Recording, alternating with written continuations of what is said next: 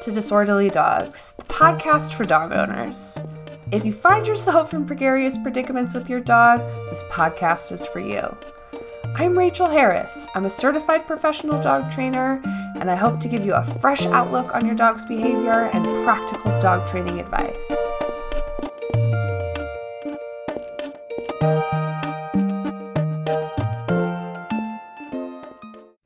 Redefined will reopen for enrollment on January 3rd. We have helped over 100 reactive dog teams make huge progress inside of Reactive Redefined, and we want to help you next. So if you're struggling with your reactive dog, please consider joining Reactive Redefined when it reopens for enrollment in January. We'll give you the practical skills and emotional support just to make huge strides in your dog's training. If you are interested in learning more about joining Reactive Redefined, be sure to join the waitlist so that you are the first to know when enrollment is open. Hello, everyone. Welcome back to another episode of Disorderly Dogs, the podcast. I am so delighted that you are here. In today's episode, we're going to talk about a different animal, but it is the same concepts that I have been ringing home for all of you beautiful listeners. And this was really kind of brought on by me going on a horseback ride and kind of, you know, maybe seeing some of the things in the horse world that I fight against in the dog world. And Adele is kind of an expert on those matters. So, um, the listeners who don't already know you, can you go ahead and introduce yourself? Yeah, for sure. First of all, thank you for having me. I'm super excited and I'm a very passionate dog lover. Um, my name is Adele Shaw and I'm uh, the founder and head trainer of the Willing Equine. That's my business. And um, I'm a certified uh, equine behaviorist or a behavioral consultant through IABC. And um, yeah, I do. I have really focused on positive reinforcement training for horses, you know, clicker training, um, and we follow LIMA principles in the humane hierarchy. But really, my goal is just seeing change in the horse world and trying to motivate equestrians, horse people, um, caregivers,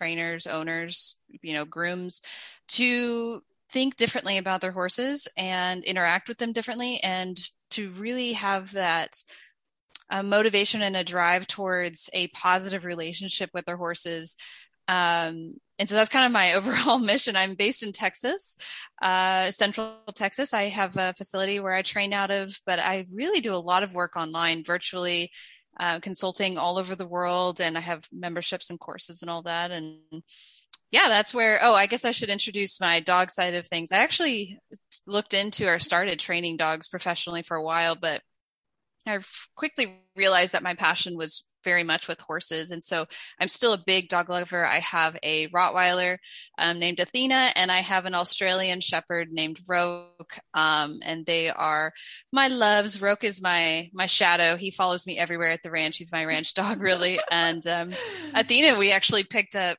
on the side of the road two years ago. She just was a stray, and so she's been living with us ever since, living the good life. Um, oh yeah, my god, I love it! I love it. Okay, and I have to ask this because I think my listeners want to know: How did the dogs do with the horses?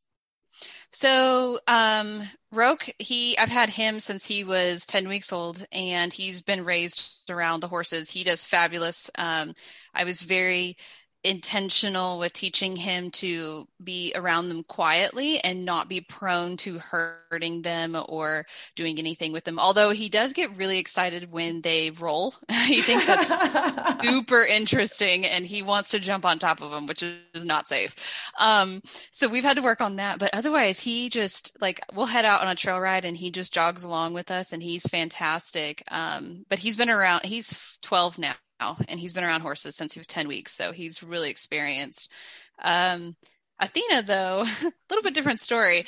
Um, she, she actually has some really strong, I'm going to label it as fear aggression towards the horses. And I have to watch her very closely. And usually she's muzzled. Um, just for safety, for her yeah. safety and the horse's safety. Um, and she'll, if she sees a horse, she gets really worried, but she goes towards them. So she won't run away. Um, and so I'm very cautious with her, and our, their interactions are very structured at this point, and we're just doing lots of like counter conditioning and creating positive associations. I think honestly, she just scared the living daylights out of her to be around such large animals. I don't know if she'd ever seen one. Um, and we guess she's probably around six years old. So I don't know what happened to her before me. So there's a lot of possibilities there. Um, but likely it's just a, whoa, what is that? I don't know what to do with that. right. Well, and I think, you know, a lot of my listeners deal with reactive behavior towards large, large animals. So I'm sure it probably makes a lot of them feel better that you have to use management and training for your dogs too. Yes. And I'm, I'm very very structured and careful and I manage um, because I think a lot of people when they see reactivity towards large animals, it's it's their own you know dog and maybe it's their neighbor's horses or their cattle or it's their friend's ranch or whatever. But in this case, they're actually my horses and I'm very careful of them. I don't want them to get injured either. Of course, they're much larger than Athena is, but still, Athena has teeth. And so it's, yeah. it's, they're equally as dangerous to each other. So to keep everybody safe, it's really important that I manage those interactions. Um, so I'm very careful about that. Oh my God, I love that. Okay, well, we're going to have to do another episode on horse dog safety, but that's for another day. Okay, so yeah. can you share with the listeners a little bit about? I know you kind of mentioned you started in the, the dog training world and then you kind of transitioned to the equine world. Can you kind of talk a little bit more about like maybe some of the pivotal moments where you realize, like, okay, horse training is where I need to be? Yeah. Um, so I have a little bit of a wild ride uh, as far as my to getting to this point. I actually started off in the horse world. I started taking lessons when I was eight, and I've had horses since I was ten. Um, fast forward many years of being in the competition world, the competitive world, riding traditionally, natural horsemanship. I did all the things. I used all the bits. I used all the whips, and I used all of the equipment possible and trained with a very heavy hand. Um, and I, along came my first daughter, and I was actually only 21 when I had my first daughter. And I got married and we were living more in the city and I couldn't really afford horses. And also at the same time, my um, two of my horses had to be put down from various medical stuff. It was just weird. It kind of happened back to back and it was very hard on me. Um, and I had a lot going on. And so I kind of decided to really put the horse thing on the back burner. I was like, maybe it's just not the right time. And I started exploring because I love dogs too. Um, and I'd had Australian Shepherds for a while. And I was actually working at a boarding kennel, a training and boarding kennel. And so I started exploring going the professional route with dogs. Um, and I did that for a little while. Um, but, sh- but it just didn't, I don't know. It never felt like home. I don't know how to explain it, but for me personally, yeah. it didn't feel like home. And I was always wanting to get back to the horses, get back to the horses. And so my family and I decided that we were just going to get some, you know, quote, trail horses, just some recreational horses. Cause you have to understand, I had imported show, show, horses at this point. I had been importing horses from like Germany and uh, we had one from, oh shoot, it was a different country. I can't remember, but we had really fancy warm bloods. And for you guys who don't know horse stuff, it's just like the competitive breeds for dressage and jumper and all these stuff. So they were expensive. Um, and so we were just going to get some just trail horses, some just whatever inexpensive, really chill family trail horses, you know, uh, husband approved, family approved, whatever, kid approved. Um, yeah, that didn't go that way. We, we, we, we got these horses, but, um, one of them, her name was Tiger. And, um, actually when she came to me, she didn't have a name. They didn't name her. They just roped her out of the pasture and just were like, Oh yeah, I don't know what her name is. It was just a very detached situation. They were not very, um, yeah, I don't know. They weren't very attached to their horses. And so I took her and with some other horses, and um, it became very apparent that we had a lot to unpack and a lot to work through. And at this time, you have to realize I had been clicker training and positive reinforcement training with dogs for years. I did agility very competitively for a long time. Um, I titled multiple dogs and, um, but I, for horses, it was different. In my mind, I was like, horses are different. They need a leader. They need, you know, dominance and they need to, anyway, just this whole thing. It, somehow I compartmentalize that really well, unfortunately. And, um, this mare showed up in my life and she was like, you know, obviously she didn't intentionally say this or think this, but her behavior basically pushed me to a point where something had to give, something had to change. Whatever I was doing wasn't working. And she really motivated me to start exploring. Um, and that's when I started exploring clicker training and positive reinforcement. And I got really sucked back in. I was like, the horse world needs to know this. Like they need oh to know God, these things. Yes. So yeah, that's how I got here. oh my God. Okay. So Adele, can you give some of us non-horse people a little bit more perspective about like, is it, I don't know, can we use the word common that people don't have terribly emotional relationships with their horses? Um, yes and no horses are kind of this weird they're in this weird spot where they're um I, I consider them like the way we treat them and the way the equestrian industry really treats them is this combination of livestock, sports equipment, and pet. But the pet part is very small.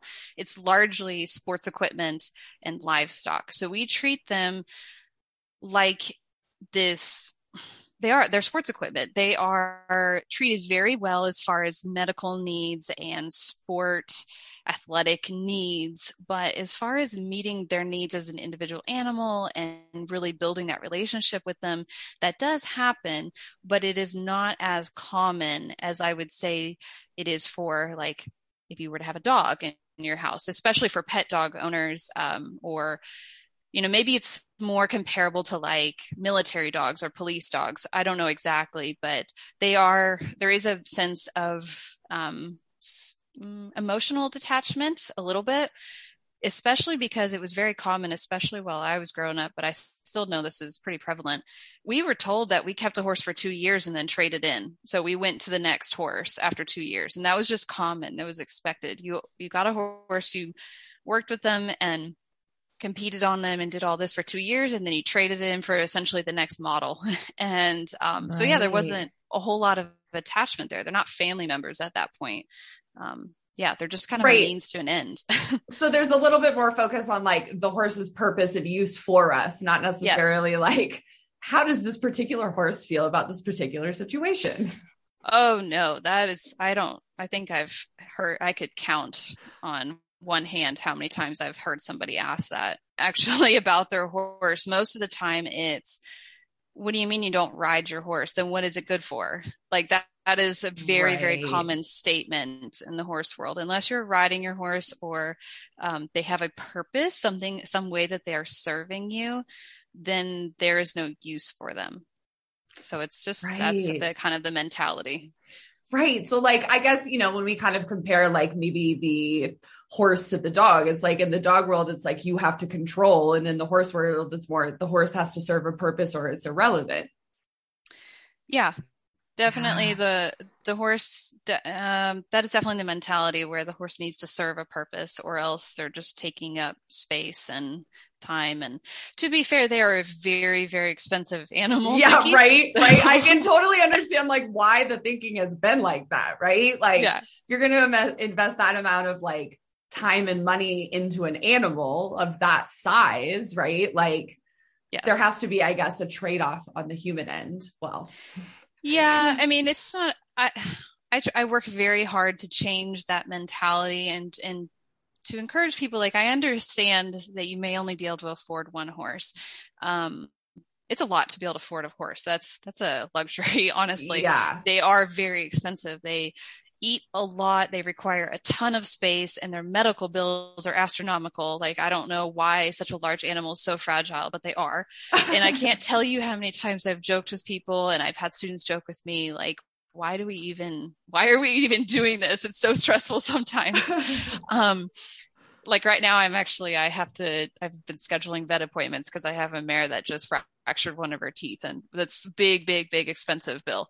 Um right. and uh and i have right now i'm at uh well I actually own seven horses and then i have one more that's in my care but anyway so that's expensive. It adds up. Um but I try and tell people, you know, that's okay. If you can only afford one, or maybe we lease a horse or something like that. But I try and motivate them and encourage them to change the perspective on what they consider as useful or I try and tra- change that mindset and that conversation to like, um, I heard this, this said recently, but it was about relationships and it's about, um, having mutually shared reinforcers and ways basically that the relationship is reinforcing both participants. So that's 100% acceptable when you have a horse. Like it needs to be reinforcing for you too. And but you need to also be providing reinforcement for the horse.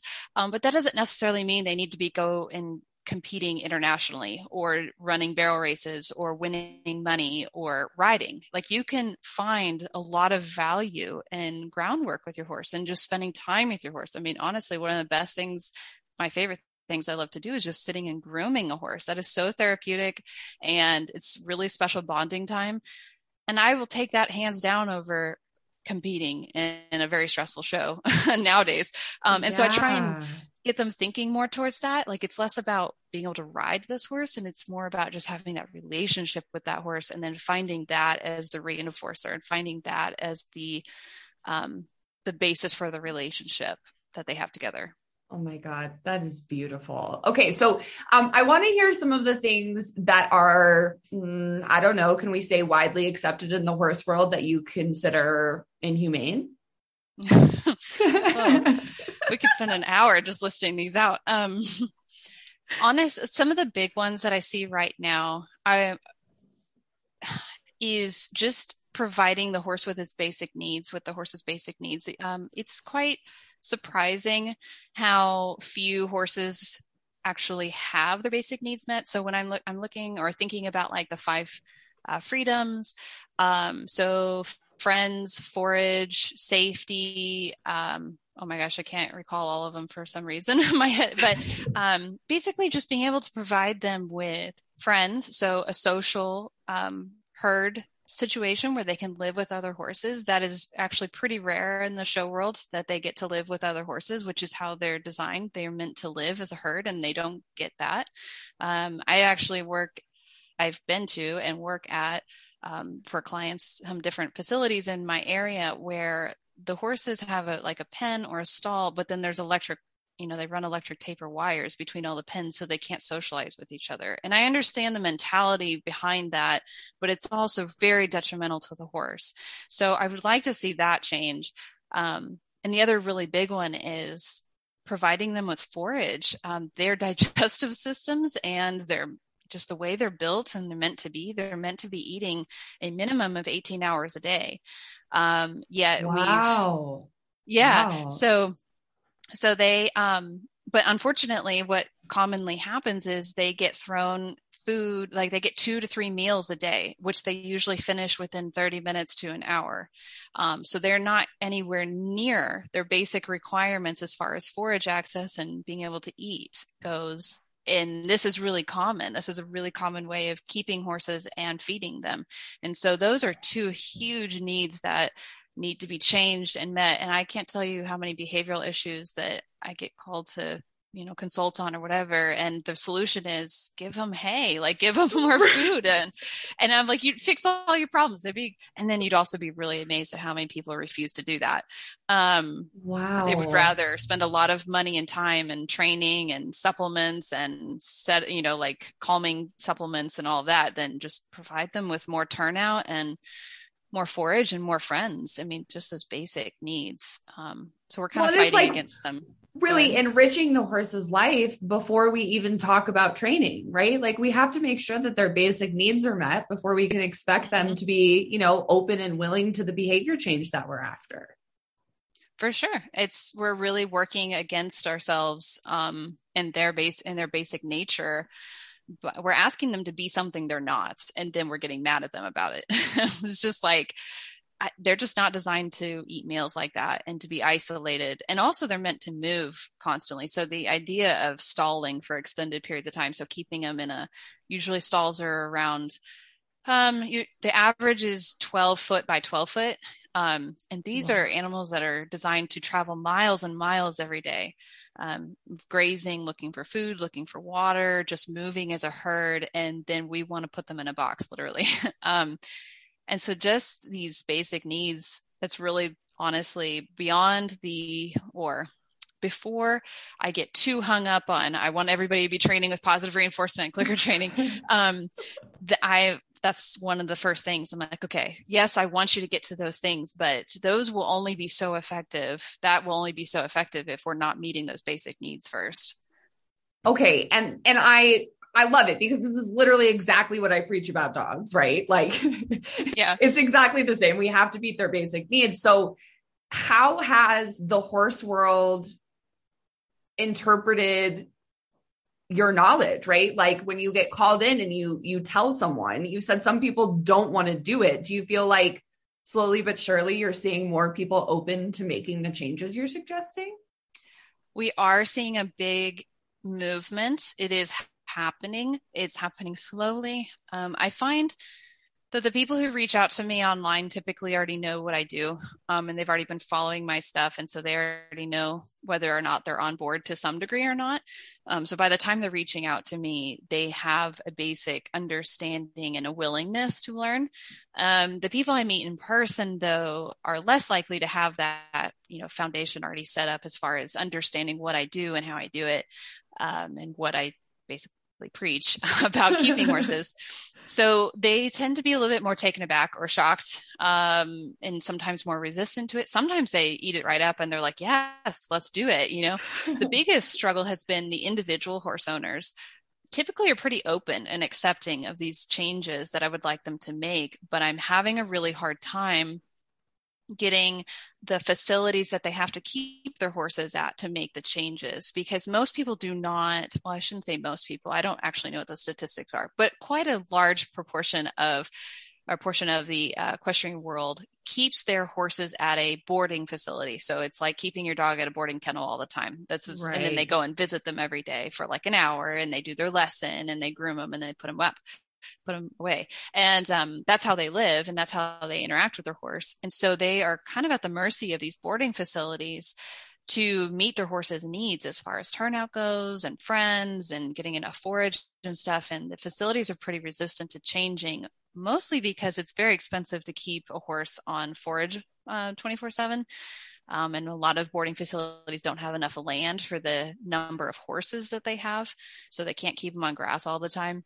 So there's limitations there that the owners are running up against. Um, so no matter how much they want to change, they are limited. And so this causes a lot of uh, struggle, a mental and emotional struggle for the owners because they see that they need to make this change, but they don't know how to provide it. Um, they're rather restricted. So that's actually one of the bigger areas that I've run into problems with is with where the clients are keeping their horses and the limitations that that uh, you know provides them um, or doesn't provide them.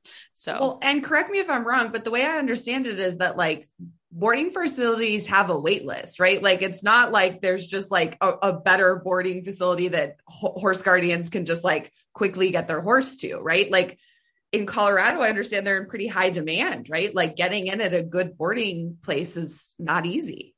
Yeah, and it's the same here where I am. Um, I'm outside of Austin, which is really growing very fast, and there's many months of wait list at most of boarding facilities. But honestly, even the ones that have the uh, even the boarding facilities that have the wait list, they are doing the same thing. They're all doing the same thing. They all have the right. same couple meals a day and individual pens and so you have to look hard to find somewhere that has those needs met, those basic needs available to be met. Um, but typically those are not show barns or competitive barns with trainers there that are resident trainers that are competitive. So it's it's such a oh there's so many factors in it and there's so many barriers that equestrians you know horse caregivers are running up against. And so we're just out here trying our hardest. oh my God. Well, and you know, we can only help that, you know, the revolution that you're a part of, right? Like 10 years from now, we can be like, wow, like the boarding world has changed significantly in the interest of the animal, right? So change happens sometimes slower right? And there's yeah. just you know with a large animal it just requires more right? There literally has to be more space. There has to be more food. More people have to get on board. There's just a lot more variables.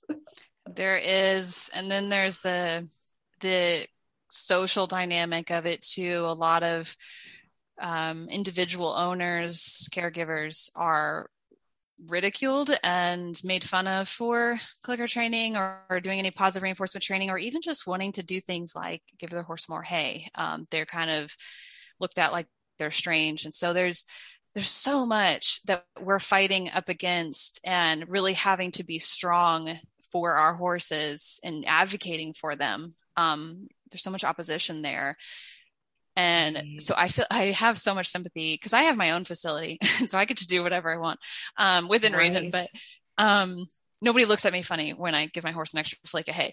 Uh, let's just put it that way. Um, right. But and, you get to be proof of what's possible, right? Like having your own facility, yeah. having you. You said you own seven horses. Yes, is that how many yeah. horses are on the property? Do you offer boarding too? There's eight right now on the property. I a very very limited um, availability for i do board and train kind of situation. So if they're boarding with me then they're in full-time training. Um, so i have a few spots available for not literally available right now but yes in right, general right. i have those couple of spots that i um, do and i hope to expand upon that in the near future. Um, but yeah i just have so much i have so much sympathy and just compassion for these caregivers that are really out there trying to fight for their horses and advocate for their horses and are just meeting so much resistance. Um, and I really do hope to see more boarding um, options available that are meeting those needs that we're looking for. Just we're not even asking for too much, but the problem is it's, it's the horse world is so steeped in tradition and the way it's always done. And I can't tell you how many times I've heard, you know, well, that's how my grandpa did it back in Wyoming and he was a cowboy and just like on and on and on. I'm like, right. that's nice, but you know. Right. And it's really people's emotional attachment to the way things have been and fear of change, right? Like, it's scary mm-hmm. to step outside the box. And like, you know, I've been a part of the competitive dog world and I can only imagine how much more intense it is in the horse world, right? Like the judgment from other people.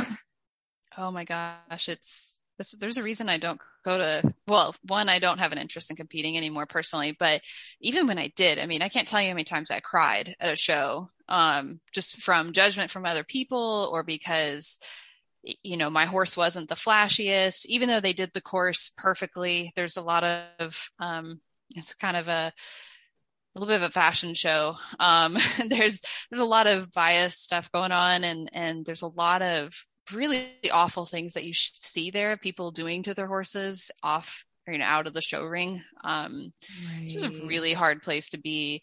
And well it just doesn't I, align with your values at all right? Like yeah, but even back in the day when I did train more like they do, it, sometimes I was still really shocked and just emotionally drained. Um, and it's just gotten worse. So now I just don't go at all. but yeah, it's it's tough. It's a tough world. And I only in the dog competitive world, I only participated in agility, but I've can imagine some of the other um, competitive areas have different dynamics that are a little bit harder to push up against. I know I've heard from other trainer friends um, that there it's a little bit tougher in some other rings, some other types of training there's always judgment. There always is. And there's always a, well, we've been doing it this way. So, um, okay. So I want to talk just a little bit more about some of the other maybe traditional things, like maybe specifically pertaining to training. So like mm-hmm. and equipment, right? So can you help the listeners kind of understand like what a traditional like equipment setup might be on a horse and how you differ from that? Oh my. Okay, so this this varies greatly depending on the discipline.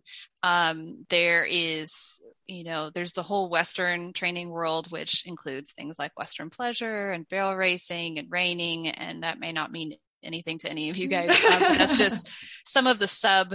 So there's like two different. Um, I guess you could really break it down to like there's two different real predominant saddle types that you ride in. So there's like the Western saddle, which is what you're going to come across when you're um, doing like trail rides, like if you, you know, pay a trail guide or something. And then there's the English, which is more like the jumper and you see it more in the Olympics, things like that. And there are other disciplines too. There's endurance and side saddle. Anyway, there's all this other stuff, but those are the two big ones.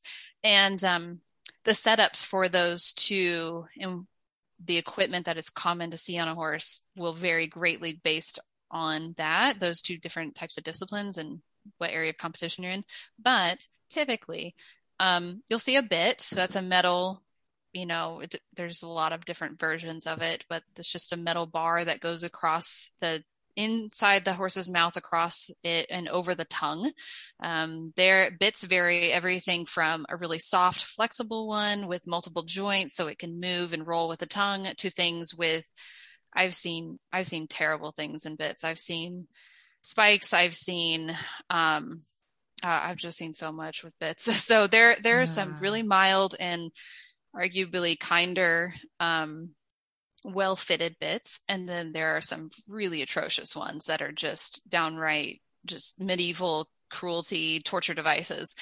Um, right. And it's really common when you're having behavioral issues under saddle to what they call bit up. So you basically go for the worse bit and you keep going until your horse submits, basically. Right. You just um, keep increasing increasing threats until you get what you need. Yes, exactly. So that's a really common one. The other one that is common across the disciplines is spurs. There's different types of spurs. Um, it's a metal bar that wraps around the back of your heel um, on the rider, and it usually has anything from a little metal nub on the end to a longer spike. Sometimes it has, um, I'm just gonna, it's not a spike, it's like a, just a longer, I don't know how to explain it. It's just longer it's longer okay. metal thing and so you you what the effect of it is is that um if the horse isn't responding to the heel then the metal part comes in. So you will turn your heels inwards to um, put the pressure of that of those uh, spurs into the sides, into the ribs of the horse. So you'll have your right your legs around the side of your horse, and then you'll have your legs resting next to him. And if you need to use your spurs, you turn your heels in slightly, and that metal will make contact with the their sides where the ribs are. Um, the severity of spurs varies greatly. There are actually horses that are specifically trained. They're called spur trained horses. And so they have very specific behaviors that are on cue to that sensation, that tactile sensation of the spur. How they go about making that the cue is varies greatly. Um, but right. sometimes the spurs are used as more of a threat or a punisher, and sometimes they're actually used as a cue for specific behavior. So again, it varies greatly how this equipment is used and how right. severely and what it looks like. There's a lot of variety out there. Um, let's see some of the other common ones. Oh, a whip is really common. So yeah, so a whip is a long stick um, that you the rider would carry in hand as they're riding along. And again, the whip's use varies greatly based on the discipline, based on the rider, and based on their understanding of how to use it. Um, I'll tell you what from my what I did. Um, I rode dressage for a long time, and we used the whip as like a we would call it like the reinforcer for the outside leg. So basically, if the horse wasn't responding to the outside leg the way we wanted it to, we'd bring in the whip to tap on their side, and sometimes it would get quite severe until the horse responded. So it was an increasing pressure because my leg could only squeeze so much. Um, right. So yeah, we're just increasing that threat until we get the response. And sometimes it was used as an actual punisher. So, you know, the horse throws the shoulder or dodges out from a jump. That'll happen in jumper stuff all the time. And then they will smack the horse with the whip or crop um, as a punisher for dodging out or, you know, refusing to go over the jump. So, way it's used, how it's used varies. Um, but that is a really common piece of equipment to have then of course you have your saddles, which is what the rider sits in, and you have your bridle that holds the bit in the mouth. Bitless bridles are becoming more common. Uh, those that's what I predominantly use. Actually, ooh, that's so exciting. Yeah, I can't remember the last time I used a bit. Actually, I mean, my some of my clients still do, but um, I it's basically like a a soft and it's even padded like this is how soft i want it to be. It's a soft leather that is padded on the inside and it's loose around the nose and there's just reins attached to it on the sides and on like it's just it's like a little soft cotton ball up there. And that's all i use for my guys but and i don't want to make it sound like bitless bridles are always ethical though because there are some really severe very intense ones that can actually break their nose um, if you pull on them hard enough. So they can be oh. used very poorly depending on okay. how they're designed. There's ones that are designed with metal um, and really stiff rope. Like there's literal metal that goes across the nose, the top of the bridge of the nose that they'll, when they engage okay. the reins, it pulls down on it. So there are some really abusive forms of bitless bridles out there. Well, unfortunately, it sounds like a lot of the tools can be used abusive. oh, for sure. Yeah. I mean, it's just like the dog world. Oh, where, oh, yeah. Yeah, you can have a flat collar on, but if you're hauling on it and correcting and popping it constantly, then it's not necessarily an ethical tool anymore. Right. Okay. So can you kind of give the the listeners like uh, an image of as you kind of started implementing positive reinforcement training with your own horses, like how did you interchange? Like, right? Like obviously you'd learn to train using punishment? Like how did you shift that? Like because i'm sure it took some time and trial and error to be like okay what is going to work as a replacement for this? 100% oh my gosh my my trial and error period was quite interesting. Um, so really what started off happening is that i was just doing everything the way i'd been doing it before but then i was just like clicking for the moments that i liked and then giving some food after. So um, you could say it was just traditional training with a cookie on top kind of situation.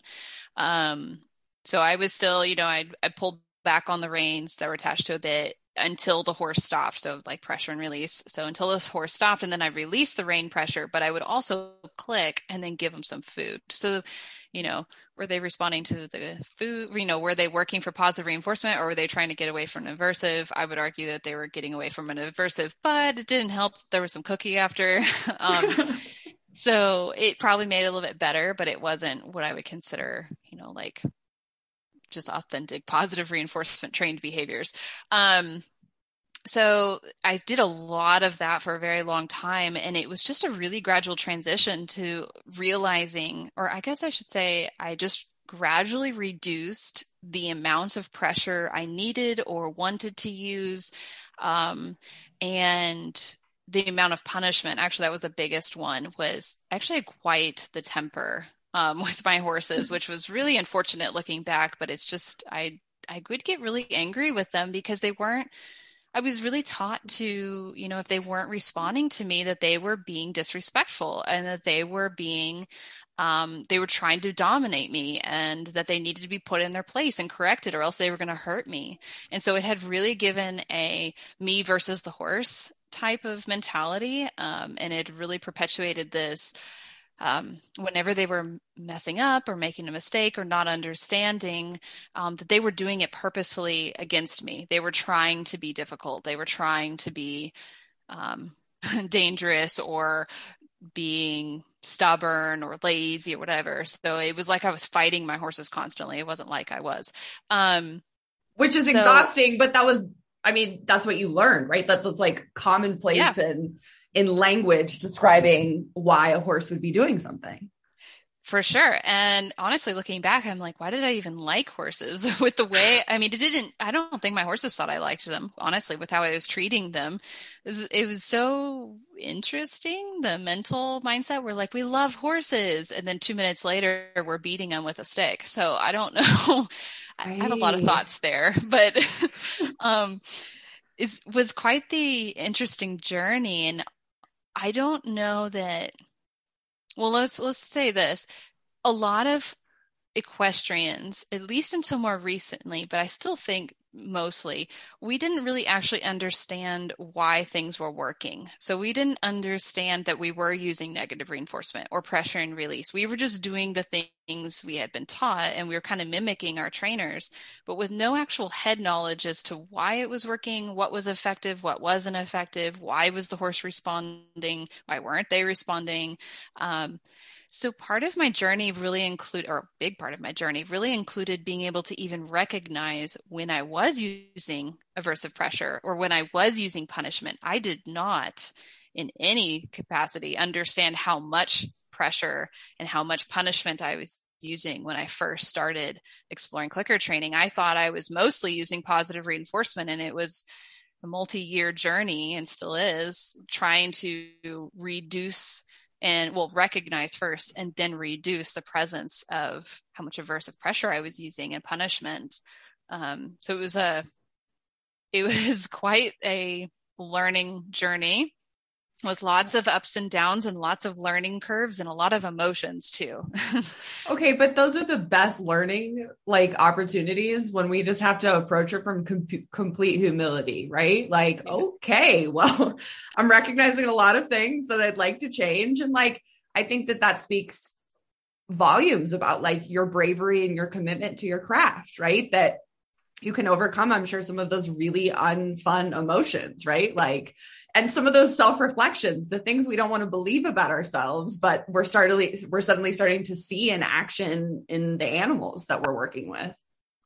Yeah and i attribute a lot of that that ability to keep growing and keep changing um, and improving to my mare tiger that i mentioned before because along the same journey i started this was another area that horse equestrian people are not very educated in is um, reading equine behavior. We're actually very misled in quite a few areas. For example um, we are largely taught that when a horse licks and chews it means that they're processing and they're thinking and that they're learning um, and it was a good thing when in reality it's the saliva reactivating in their mouth and their digestive system basically coming back online after a period of stress. So they were in a fight flight freeze response and now their digestive system is coming back online after kind of de-escalating a little bit. So yes it's good that they've de-escalated but it's also a representative of like they were just in that fight flight freeze.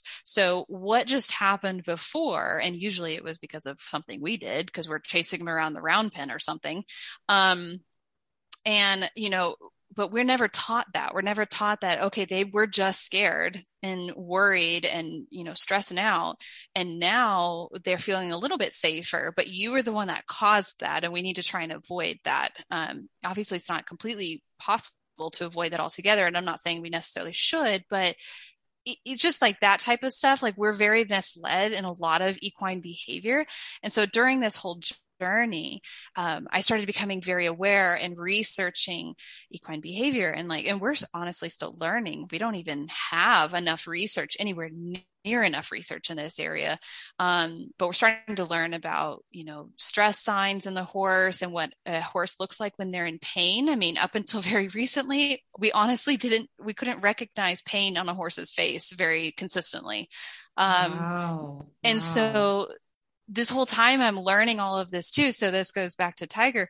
She is, was, she passed away last year in September, but, um, she had the most expressive face and she was so transparent about how she was feeling. And so if I put even just a little bit of pressure on her, she would immediately start to like eyes widen and freeze up and start to, you know, escalate in that.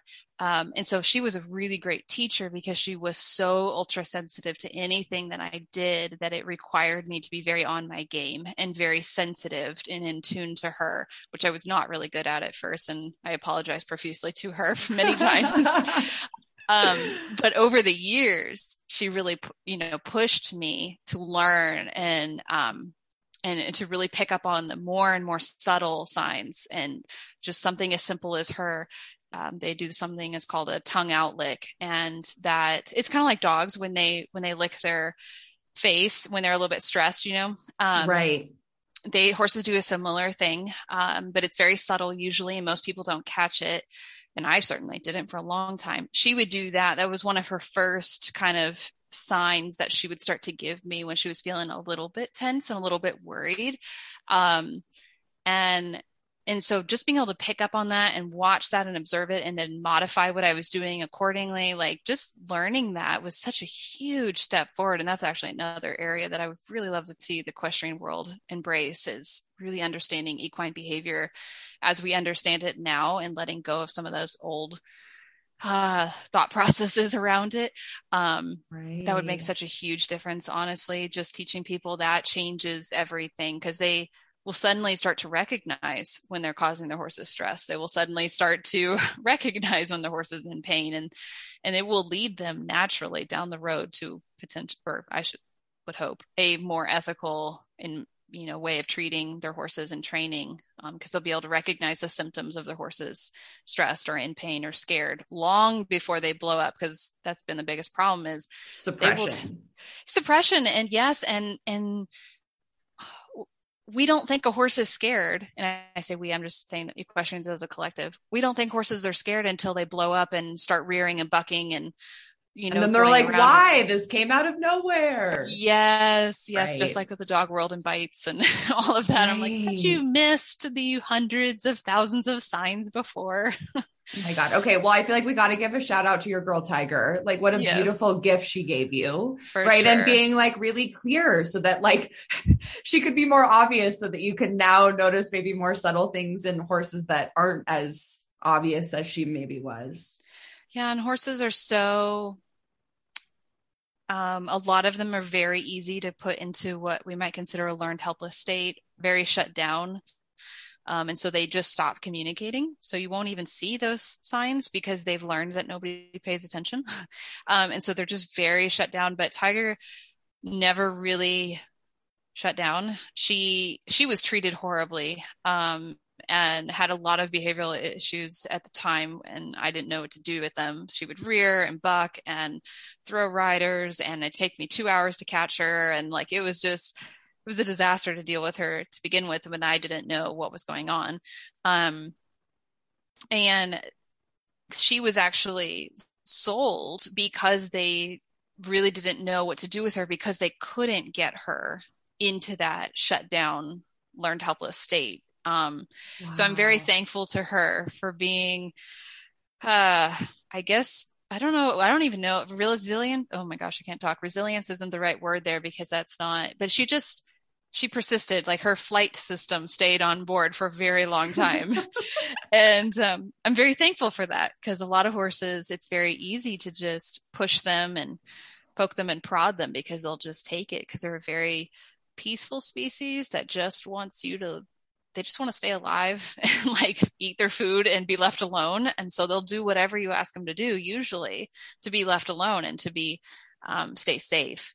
And so most of them will tolerate a tremendous amount of poor treatment and poor training. Um, and then there's those few that don't, and then they're usually sent off to auction or if they're if they're lucky they get sent to pasture to be retired um, if they're not so lucky, they usually get sent to auction, usually pass homes a few times and then get sent to slaughter um, or euthanized. So it's a rough world out there for horses. Oh my God. Yeah, that's really rough. Okay. So Adele, I want to kind of wrap it up here with like your long-term vision for the work you're doing and how you're trying to change the equestrian world. Yeah. Oh my gosh. Um, so much. I have a lot of I have a lot of vision. Actually, my problem is too, I don't know that too much. You can never have too much vision, but I have a, so much I want to do that I get overwhelmed because I'm like, oh my gosh, there's so much.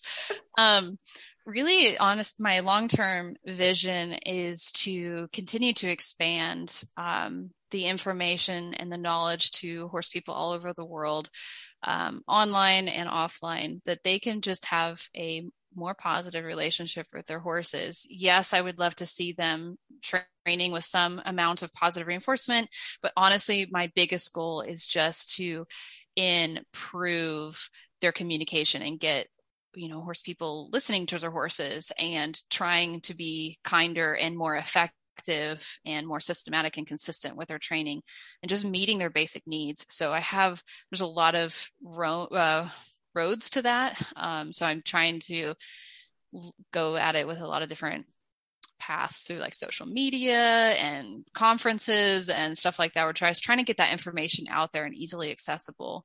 Um, but the other part of this is, is that I really want to um, provide more access to trainers and um, well, I should put it this way more access to hands on help with this type of training. A, a, lot of people feel very isolated and alone trying to change and do things differently, um, like we talked about a little bit ago. And so, um, being able to create a community for horse people that are interested in changing and learning and improving um, and where we can support each other and really learn and are accepting of that learning process and forgiving of that learning process um, that's a big goal for myself and right now i'm really focused on that online aspect of it but in the near in like the next five to ten years i really want to bring that to more local stuff as well um, yeah so i have a lot of different paths forward for that and a lot of different ways i can go about it. But I'm just trying to encourage and create a better world for the next generation of horses and equestrians and really support the the young kids that are coming up and the trainers that are just getting started. I do a mentorship program and I'm just trying to get get get uh, more word out there and more support out there and just make a little difference Oh my God. Adele, I have so much admiration for how you show up in the world. It is so beautiful. Okay. So for everyone that's listening that maybe has a horse, they're interested in connecting with you. Can you tell them how they could learn from you? Yeah, for sure. Um, so the best place to start is my website. It's just the willing equine.com. And on there, you're going to find all kinds of stuff. Um, there's a resources page that has great books listed, including books about equine behavior, um, body language, and also training books. There are a few on there. Um, and I also have my own podcast listed on there and my social media outlets. And I also have a blog. So there's lots of free resources on my blog and there. Um, but if you're interested in learning more about training specifically with a horse maybe you have a horse or you want to maybe volunteer to rescue i have quite a few students that do that um, I, t- I have an academy and it starts off with my foundation course and i'll be opening up for enrollment in march of 2022 so you can get on the list for that um, but that's yeah that's my online support community for um, horse people and trainers and equestrians so yeah um, definitely check me out on instagram that's where I'm most active, but I also have TikTok and YouTube and Facebook and pretty much anything else you can think of. oh my gosh. And all of those are just the willing equine. Yes. Yes. Amazing. Yeah. Okay. And we'll be sure to include links to all of that in the show notes, everyone, so that you can find it. And I highly recommend you follow Adele on Instagram. I love following you. I learned so much. And, you know, one of these days I plan to be a horse guardian. So I, I love that I can kind of like start getting a glimmer of like, okay, this is how I could do it, you know? yeah and there's there's a growing support out there for you support community um, so when that happens just reach out to us oh my god adele thank you so much for joining me yeah thank you for having me so I know that CBD is very popular right now, but did you know that there are other cannabinoid profiles that we can use for not only ourselves, but our, our dogs as well? Vet's has a new product out that is not only CBD, but it also uses CBG and CBN to act together to bring pretty strong results to the dogs. The new combination of the CBG, CBD, and CBN is really good for dogs with significant anxiety, excessive inflammation, or dysfunction of the neurologic system. I have been using the new profiles for Tiva. Many of you know my 14 year old dog Tiva, and I've seen some really awesome changes in her mobility since starting the CBD, CBG, CBN combination. So if you're interested in trying any CBD products or checking out the new profile, check out vetcs.com and you can use code disorderly dogs for 10% off your purchase. Thanks for tuning in. I hope you enjoyed the show. If you need help with your dog's behavior, you can learn more about our training services at agoodfeelingdogtraining.com. We post training inspiration and training tips almost daily over on the Instagram at agoodfeeling underscore NCO. If you like this podcast, we would be so grateful if you could share it with a friend or family member who could benefit from all of the information. Um, it's been a total delight. We love this podcast so much, and thank you so much for listening to Disorderly Dogs.